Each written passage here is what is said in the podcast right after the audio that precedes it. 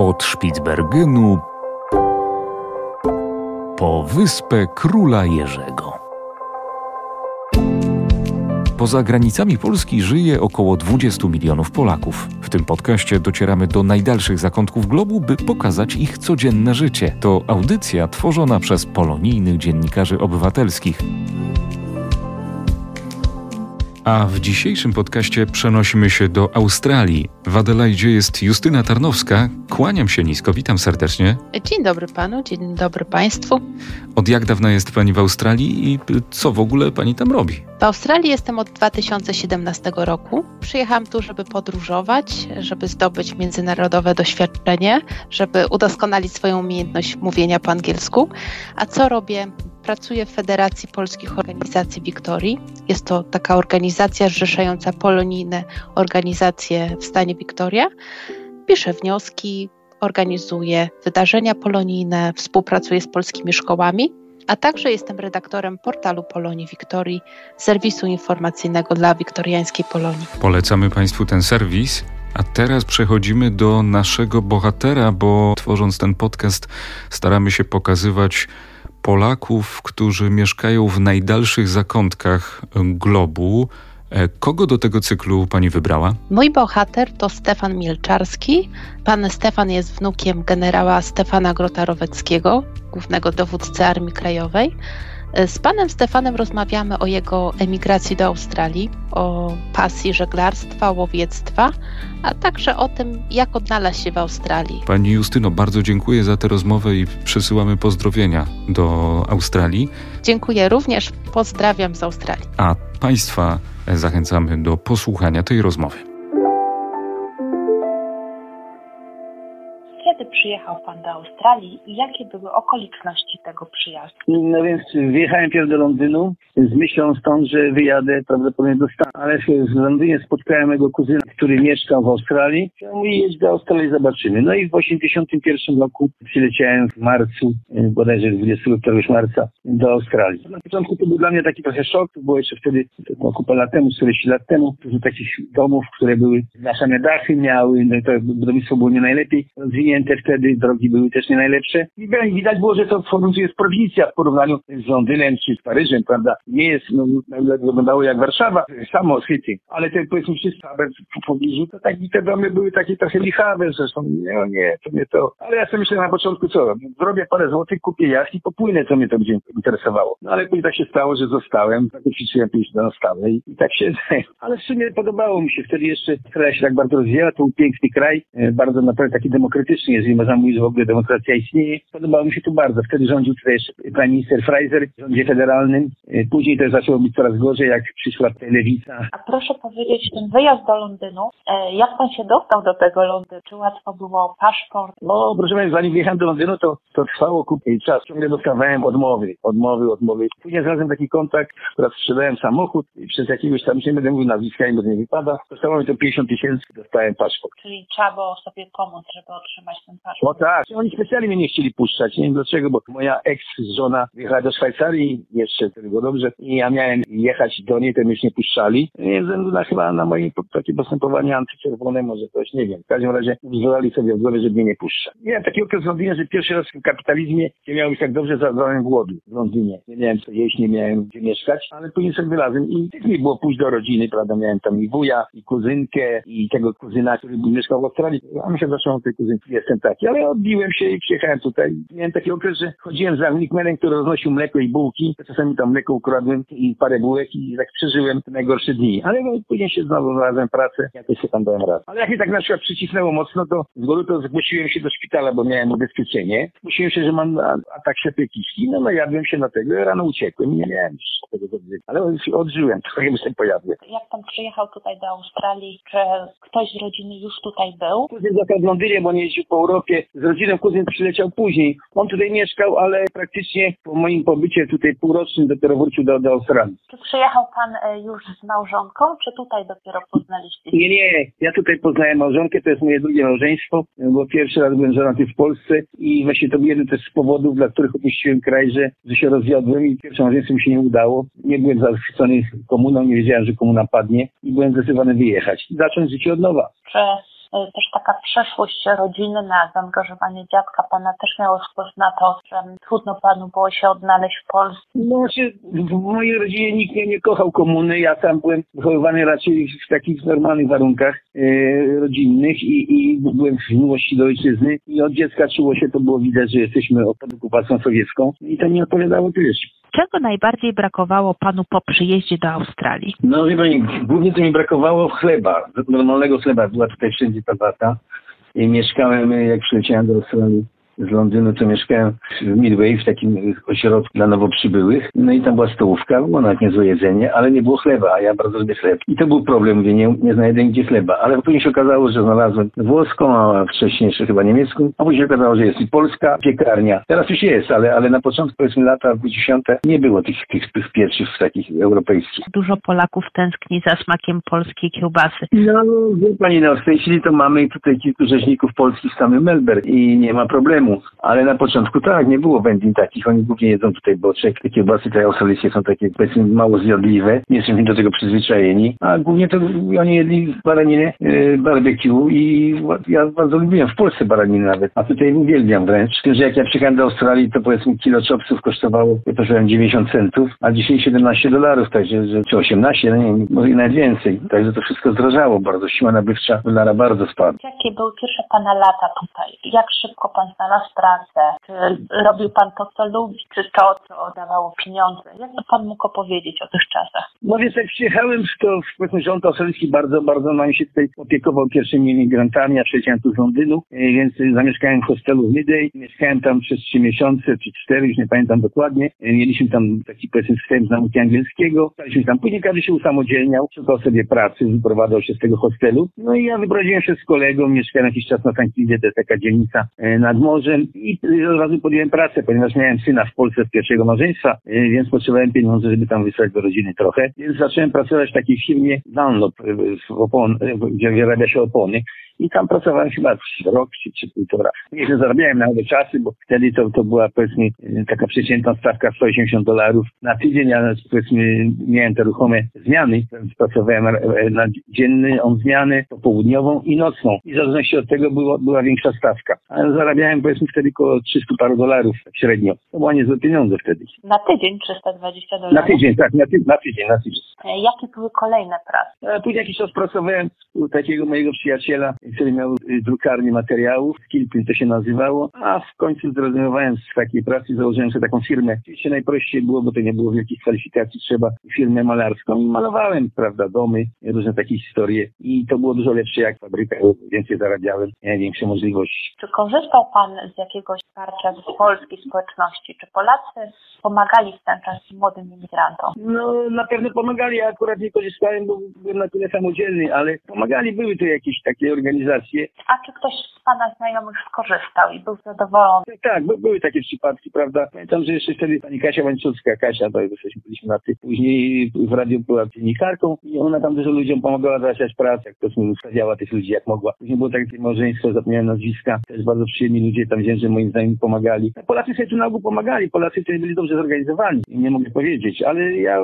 oczywiście nie musiałem tak korzystać z tego, no nie korzystałem. Jak szybko był Pan w stanie wziąć kredyt i kupić pierwszy dom? No w zasadzie y, jak miałem stałą pracę, y, domy wtedy jak ja przyjechałem były bardzo tanie. Wtedy dom kosztował powiedzmy około 30 tysięcy dolarów w tych nowych dzielnicach, w starszych trochę drożej. Taki powiedzmy na przykład najdroższe domy były i tak dalej są na e, Turak, więc taki dom na Turak, który dzisiaj kosztuje około 7-8 milionów, wtedy kosztował ten sam dom, kosztował około 100 tysięcy dolarów. To były straszne pieniądze, wydawało się niestety i to powiedzmy taki dam przykład, że dzisiaj totolotka, powiedzmy główna wygrana jest około miliona i za ten około miliona mogę kupić powiedzmy jeden dom w takiej gorszej dzielnicy, a wtedy za powiedzmy mogłem kupić takich domów 20 za tego samego miliona, którego bym wygrał w totolotkę. Oczywiście nie wygrałem. Daję taki przykład. Jak dużo inflacja się posunęła w Australii, jak dolar stracił wartość czy takim marzeniem młodego imigranta było wtedy kupno domu? Moim marzeniem było to, że ja jestem trochę taki z zamiłowania żeglarzem, miałem później kilka nawet jachtów i początkowo myślałem, że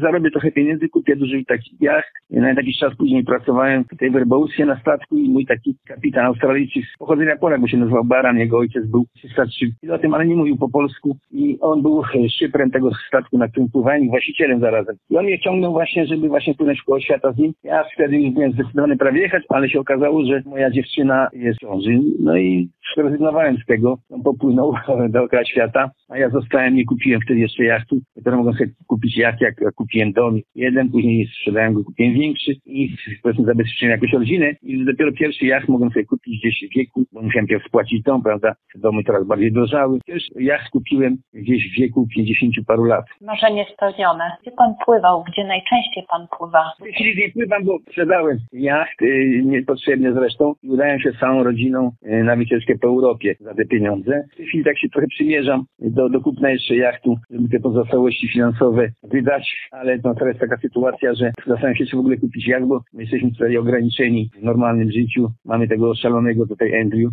Przez jakiś czas w ogóle nie można było chodzić do portu, do jachtów. Teraz dopiero od dwóch właściwie dni, od wczoraj dokładnie możemy się poruszać po całej Wiktorii, ale to jest tylko chwilowe, bo jest teraz taki Melbourne Cup, to jest najważniejsze święto dla Australijczyków, święto konia y, po polsku i prawdopodobnie po tym święcie on znowu nas zamknie wszystkich domach. Jakie miejsca w Wiktorii poleca Pan na podróż morską? Ja pływałem po Wiktorii tutaj. Tu że to jest dość niebezpiecznie. Nawet sama zatoka y, Phillip Bay jest dość taka powiedzmy miła, jak jest ładna pogoda, ale jak zaczyna dobrze dmuchać, to są takie dość poważne sztormy. Także jest trochę niebezpiecznie, ale przyjemnie się pływa Phillip Bay, jak ktoś lubi tak trochę taką ostrą pływanie. Z tym, że ta pogoda się czasami zmienia trzy razy dziennie. Tak mamy ciepło, później chwilę zimno, później wiecznie albo bezwiecznie. Poleciłbym, żeby każdy zaczął pływać trochę Phillip Bay, a tak naj, najlepiej to jest właściwie pływać w dużo mniejszym akwenach, z tym, że tam jest ciężkie wejście, ale jak ktoś może tam wynająć jacht, y, to jest w okolicach Lake Entrance, to pływa się Entrance do takiego jeziora jak Lake King, później jest Lake Victoria, pamiętam, i Lake Wellington. Lake Wellington to jest bardzo duże jezioro, większe trzy razy jak nasze śniadry. Tam też można popływać. Tam taka wyspa, pamiętam, Diamond Island, kilka innych takich małych. Tam się fajnie pływa i jest to w miarę otoczone brzegami, także tam wiatr nie jest taki powiedzmy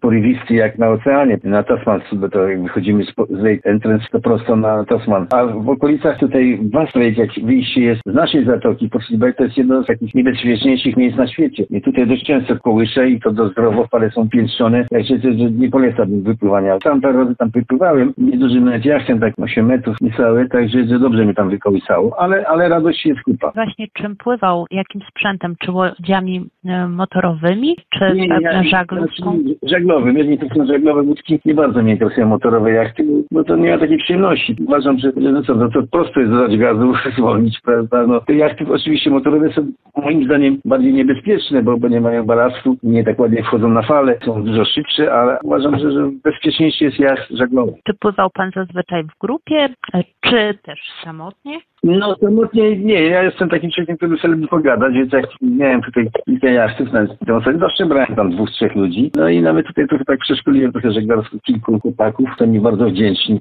bo jeden nawet kupił się też jacht, kiedyś nie mieli pojęcia o tym i złapali tego haczyka żeglarstwa to jest fajna sprawa. Mój kolega, jeden taki sympatyczny chłopak, wylatał ciągle szybowcem, to jest dość drogi sport, ale uważam, że wiatr nosi tego. Jak zaczął pływać na żaglach, to mu się odmieniło i teraz już nie, nie lata, pływa. A proszę po powiedzieć, e, jeśli chodzi o wody poza Wiktorią, e, w jakich stanach Pan pływał? Teraz jakiś nie tak dawno też wynajętym jachtem, to pływałem, proszę panią, polecam każdemu, bardzo piękne miejsce jest Whitsunday, te wyspy okoliczne, to jest Queensland. Tam jest kilkanaście ładnych wysp, pięknych, tam, ale niestety tam pływałem z wynajętym jachtem. To tam polecam, tam jest w ogóle w Queensland fantastyczna pogoda, ciepełko, tam można pływać cały rok. To tu ja też jak miałem jacht, to pływałem cały rok, no ale już jest zimno. Czy miał Pan jakąś przygodę na morzu, którą zapamięta Pan do końca życia? No właśnie taką przygodę tam, tam poważną, którą miałem, to na Morzu Śródziemnym też na, na jachcie, ale tutaj no też miałem tak, bo była dość duża fala i to na Port Phillip Bay chciałem wejść do portu. Wystawiłem, wtedy miałem taki jacht y, balastowo-mieszowy z silnikiem do czepi i miałem ten silnik wystawiony i dość wysokie fale były i po prostu ten silnik jak walnąłem, spadając z fali, to on był wystawiony trochę tak pod kątem, nie, nie prosto śruba na dół, tylko tak z bokiem i wyrwało mi ten silnik, utopił się. No i później miałem problemy wejść do portu, bo dość wąskie wejście było w Sandringham i tam są skały i bardzo musiałem namęczyć się, żeby do tego portu wejść na samych żaglach. Akurat wiatr prosto z wejścia wiał, a wejście wąziutkie. To tam miałem taki problem, później kiedyś miałem na Bass Strait, mnie się złapało właśnie przy wejściu y, do zatoki. To też powiedzmy trafiłem na, na taką złą porę, która był odpływ na żaglach, nie mogłem wejść do Port Phillip Bay. Powiedzmy musiałem dość dużo krążyć, a już dobrze dmuchało, także załoga mi się tam trochę pochorowała. Chcieliśmy tak przed tym wejściem do portu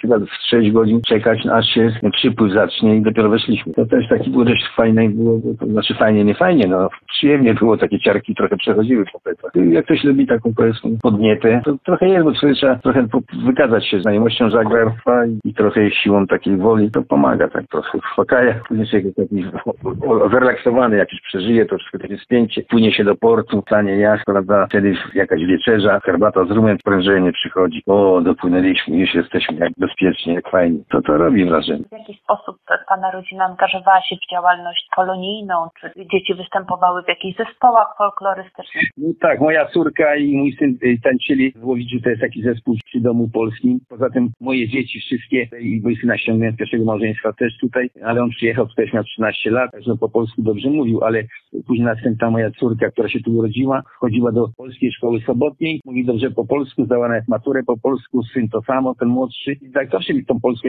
zachowaliśmy. No i moje wnuczki, teraz mam wnuczki trzy, też mówią dobrze po polsku. No to był taki związek z Polską. A tak ja się oczywiście nie udzielałem nigdzie, bo mm, miałem taki przykry incydent, jak y, kolega mój kiedyś powiedział, właśnie miałem wywiad nawet w radiu tutejszym, y, że jestem wnukiem takiego człowieka i tam miałem y, audycję, a później ktoś mi powiedział, a to ty przyjechałeś na dziadka plecach się dorobić, także później unikałem jak kontaktów, żeby nie wyglądało na to, że, że jadę na dziadka w wspomnieniach, prawda, i szukam jakichś tam konkretnych zysków z tego powodu. To był właśnie taki moment, że starałem się unikać takich rzeczy. Nigdy się na przykład nie kontaktowałem z działaczami Armii Krajowej, później tam przez słuchowisko właśnie. E, ja w ogóle się nie chwaliłem nawet w Londynie, jak byłem, zbierałem materiały, bo moja mama dała książkę e, o dziadku, poszedłem do Instytutu Polskiego, pani Czarneckiej, jakieś tam dokumenty. No i mój kolega, który był ze mną, się dowiedział, że, że ja miałem takiego dziadka. No i jak tu później on też przyjechał do Australii wcześniej ode mnie o dwa miesiące, no to on później do radia zgłosił, że tu taki taki jest. Tak prostu ludzie się trochę dowiedzieli to tak wyglądało. W jaki sposób pielęgnował pan polskość swojej rodzinie? No wie pani, no, pierwsza rzecz to, to język. Starałem się mówić po polsku tylko w domu i dzieciom wmawiałem, żeby nie mówili inaczej. Nóżki troszeczkę słabiej, no to była ta polskość. Poza tym, no moi syn i moja córka są tak wychowani,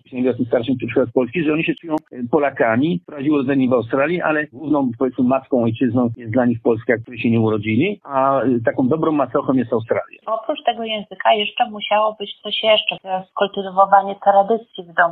No tak, rodzinnych, tak, tak. Starałem się im czytać o II wojnie światowej, o dziadku, o moich prapradziadkach. Tłumaczyłem mi, prawda, że pod samosierem nasz prapradziad walczył, dzielnie się tam zachowywał, przed laty działa. Także te dzieci miały spojaną tą Polskę, e, więź i, i dumę z tego, że są Polakami. Bo żona też jest Polką. Moja żona, z którą jestem ponad 30 parę lat, prawie 40, e, jest Polką, tak, tak, i ona jest bardzo dobrze ułożoną, także Bogu dziękuję, że taką kobietę spotkałem. Ona też są polskość ma taką.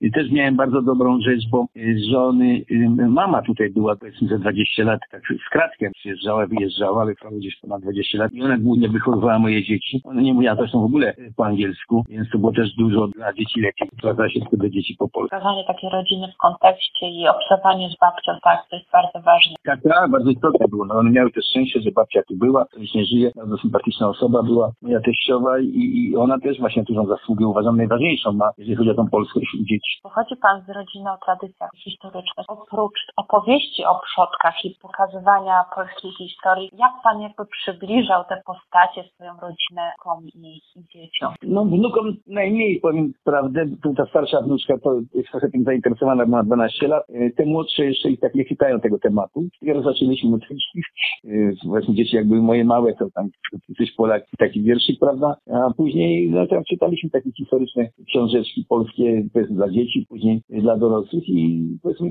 jeden syn i drugi piszą dobrze i, i, i czytają po polsku. Także ja mam w tej bibliotece książek takich i politycznych, i historycznych ponad 600 egzemplarzy, 670 dokładnie, 3, 3 tak zapisane. Oni dużo czytają, także one są na bieżąco w polskiej polityce i historii dość uświadomione te moje dzieci. Pomagał Pan mamie zbierać materiały do książki. Proszę powiedzieć, jak mama przekazywała historię Panu. Mama to była zawsze bardzo zainteresowana historią, zawsze napisała kilka książek. Mama, po pierwsze, jak byłem małym chłopcem, zawsze czytała bajki, później starałem się to robić z moim dzieciom też. Powiedzmy takie historyczne, takie patriotyczne bajki. I później mi ściągała w historię i ja bardzo lubię historię. Tłumaczyła, a widzisz, nasz pra, pra, pradziadek, pierwszą szkołę, właściwie to nie był pradziadek, bo to był brat mojego pra, pradziadka Chrzanowskiego, pierwszą szkołę z językiem polskim udało mu się załatwić, u cara, bo był generałem, że po powstaniu, pra, pra, pradziad oddał jednego syna do szkoły kadetów. No i ten chłopaczyna miał 7 lat, jak poszedł do towarzystwa kadetów do Petersburga i że był dość zdolnym chłopcem, a do Polski nie mógł jeździć, no bo tu w majątku nie było tak stać,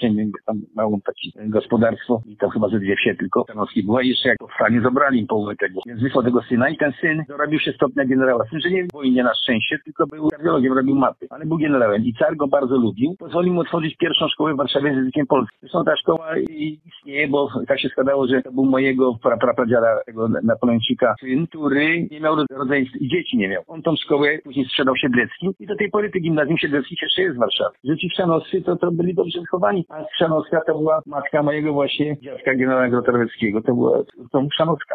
Z tymi Chrzanowskimi powiedzmy ta więź jest też mocna. No i są patriotycznie wychowani wszyscy. Mój kuzyn właśnie Chrzanowski, Bogdan jest rektorem Uniwersytetu Gdańskiego na historii, także dobrze to w rodzinie się trzyma, że się to trzymamy jeszcze. A jak pomagał Pan e, mamie zbierać te materiały do książki? E, czy to był skomplikowany? Nie, nie był skomplikowany, bo byłem wtedy w Londynie, jak uciekłem z Polski. Mama prosiła, żebym pojechał do Instytutu Polskiego i tam jakieś dokumenty, już nie pamiętam, bo to było 40 parę lat temu. Spotkałem się z Santanią Czarnecką. Zresztą miałem jeszcze wtedy wuja, który, Szanowski, który pisywał w Orle Białym. On mi właśnie tam dał dokładny adres. I ta pani mi tam te dokumenty udostępniła i nawet chciała się tam później ze mną spotkać, ale do tego już nie, nie, nie doszło. Jak, bo tak chcieliśmy się spotkać, że ona się dowiedziała, jak nie jestem, pewnie to dla mamy. No i koniecznie tego, ale do tego spotkania nie doszło, bo ja później musiałem wyjechać. Każdy te dokumenty, które, które potrzebowałem dała. To było tylko tyle takiej pomocy. Tak to, to za bardzo mamie nie pomagałem, bardziej mama mi. No oczywiście jak wyjechałem do, do Australii, to wysyłałem pieniądze na syna, prawda, jak mogłem trochę rodzicom też pomagałem. A czy mama mieszkała cały czas w Polsce, czy też zdecydowała się na emigrację? Nie, nie, mama cały czas w Polsce mieszkała, tata też,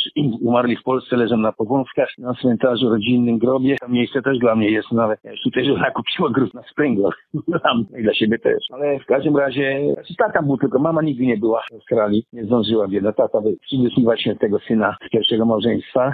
Tata wrócił, a syn został. Podczas swojego długiego już pobytu w Australii myślał pan kiedyś o powrocie do Polski? No tak, tak. Pierwszy raz jak pojechałem do Polski, to był 91 rok, jak komuna już padła. Byłem zdecydowany pojechać, wiedziałem, że nic nie grozi. Więc y, byłem takim inicjatorem, że wracamy. Sprzedajemy dom, jeszcze tak mieliśmy ten dom prawie spłaconego, jeszcze tam dużo długu, ale zawsze groszy można było wziąć za niego i wrócić. No i żona mi tak, tak, uspokój się, pojedziemy po Polsce. Wtedy miałem tą córkę, ten syn przyrodny został tu pilnował domu, a my pojechaliśmy. Byłem tak zachwycony tą Polską, że chciałem zostać. No ale żona mi, dobrze, dobrze, no nie od razu, poczekaj, poczekaj, wrócimy, zobaczymy. No i wróciliśmy, no i to się zwaliły znowu te obowiązki, to trzeba było płacić, to tam, to no to nie jedziemy, to odłożymy, to odłożymy. Później tutaj byłem pięć razy w Polsce. Ostatni raz byłem z całą rodziną w 2019 roku, ale już wtedy, mm, powiedzmy, bardziej przyjeżdżałem do miejsc, mniej do ludzi, bo większość moich przyjaciół albo już pomarła, rodzina też, ja byłem w ogóle jedynakiem. Także bardziej miejsca mnie interesowały niż, niż ludzie. Miałem tam w dwóch przyjaciół, jeden mieszka w Warszawie,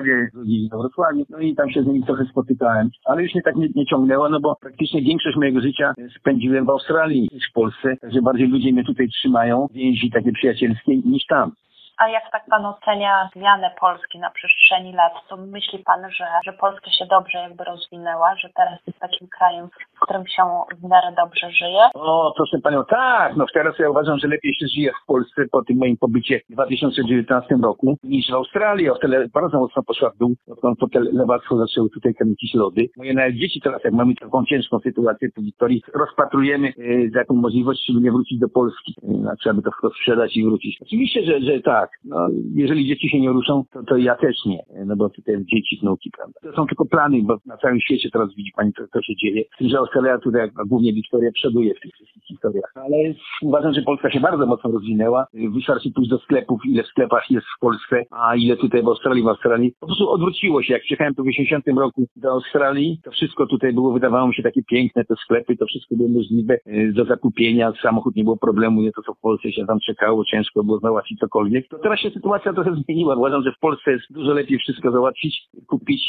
czy kupić dom, czy, czy coś, niż w Australii. Tu się teraz sprawy skomplikowały. Proszę powiedzieć, czy z perspektywy lat uważa Pan, że decyzja o migracji do Australii była słuszna, czy niekoniecznie? No powiem Pani szczerze, że często nad tym się zastanawiam. Takiej czystej odpowiedzi nie wiem, bo wiele rzeczy się składa na to, że na początku, jak tutaj, prawda, e, byłem, to było mi łatwiej, tu mnie stać, powiedzmy, że miał swój dom. Czasy się zmieni, nie ma tej komuny ale tutaj powiedzmy, no, osiągnąłem, powiedzmy, mam dom, mam basen, który zawsze chciałem dużo pływać, pływam cały rok. Także wydaje mi się, że początkowo tak, ale później uważam, że powinienem gdzieś przynajmniej 20 lat temu wrócić do Polski. No ale nie wróciłem, już teraz za późno, się jestem starym człowiekiem, jest rencistą, więc także już tak jestem trochę uzależniony od, od, od zdrowia, od wieku, mniej takiej prędności w człowieku jest. To jeszcze takie pytanie, co dała Panu Australia? No wie Pani, co mi dała? No mogę spełnić swoje marzenia. Po prostu pierwsza rzecz, mogę rozwinąć swoją miłość do żagli, pływać gdzie chciałem i jak chciałem, no to dawno było, teraz miałem miasto. Żeglarstwo w Polsce należało do takiej elity za moich czasów, ludzi, którzy się tam się tym pałali, a ja nie należałem do elity, także żeglarstwo też było odpadło. Poza tym w Polsce żeglarstwo takie powiedzmy indywidualne nie było tak rozwinięte, były jakieś kluby, było to, trzeba było być członkiem jakiegoś klubu, żeby sobie popływać, później to. A to miałem swój własny jacht, byłem sam sobie kapitanem, decydowałem gdzie płynę, kogo zabiorę na pokład, nie mógłbym pływać. Druga sprawa, zawsze lubiłem polować, mój ojciec w Polsce polował, tak tam w Hindu. Oczywiście ja nie polowałem, ale tam czasami chodziłem w nagonce i tatusiowi nosiłem strzelbę, a tutaj sobie kupiłem i sztucer, i strzelbę, i, i polowałem dość często. W Polsce mi tego prawda nie mógł robić. Gdzie pan zazwyczaj polował? Na co pan polował? No więc polowałem na dzikie świnie, wie pani. To w okolicach Mansfield, Wiktorii, w okolicach Oburton, w okolicach y, Ildonskie. Tam trzeba uważać, bo tam jest kilka parków narodowych, żeby nie przekroczyć granicy w parku nie strzelać, można sobie problemów narobić. W okolicach Benali tam strzelałem na dziki i, ile, i jelenie. Właśnie Benala też bardziej tam jelenie strzelałem. Tu jeździłem w okolicach tam High, Kania, to już tam prawie przy Queensland, tam za dzikami jeździłem. Wybieram się w przyszłym tygodniu, jeżeli się nic nie zmieni. Pojadę trochę właśnie na, na polowanie z kolegami, umówiony jestem na wtorek. A co zazwyczaj pan robi z tą upolowaną zwierzyną? No wie jak jelenia przywiozę, to mam takiego kolega, który był kiedyś rzeźnikiem i on robi z tego powiedzmy takie różne wyroby, kiełbasy, wędzi to, a z dzików to dajemy kamień swoich problemów. Jest taka choroba w głośnicach, czy po polsku i, i trzeba uważać, dać do wątrobę do weterynarza, żeby sprawdził, że, że mięso jest poprawne, można go jeść. I wtedy robi się kiełbasy, że trzeba dokupić trochę z boczku podgralanej czy słoniny, bo dzik jest dość taki suchy i ta kiełbasa bardzo, bardzo sucha. I się miesza te mięsa i kolega też robi kiełbasy.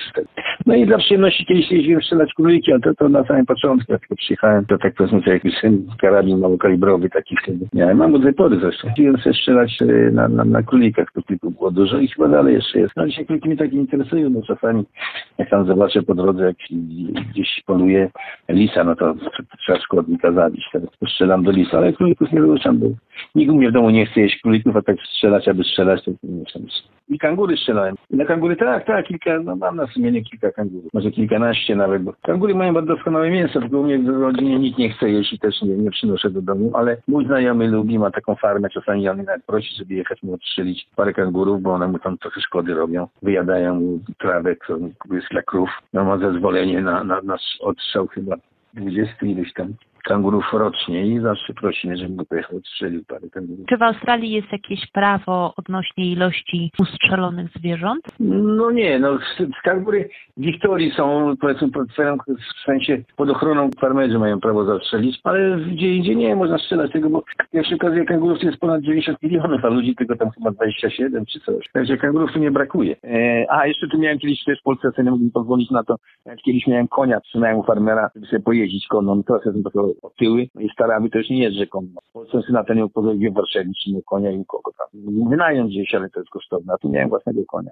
To też była taka moja pasja kiedyś, gdzie popłyniemy. Także że tu miałem te warunki, bardziej mogłem się rozwijać, powiedzmy, w moich marzeniach z Polski niż, niż w Polsce. Dlatego kres, powiedzmy, tych pierwszych jakby 50 paru lat mojego życia, to uważam, że dobrze tu spędziłem. Polsce na to nie mógł pozwolić. Uważam, że, że życie moje się już teraz dobiega końca. Jeszcze chciałbym, żeby najmłodszy syn mi urodził, prawda, wnuka, no bo mam same wnuczki, córki. Żeby... I to jest wszystko, to jest moje marzenie, co ja mogę więcej sobie e, marzyć, prawda. Podcast powstał podczas Akademii Polonijnych Dziennikarzy Obywatelskich. Od Spitsbergenu po wyspę Króla Jerzego.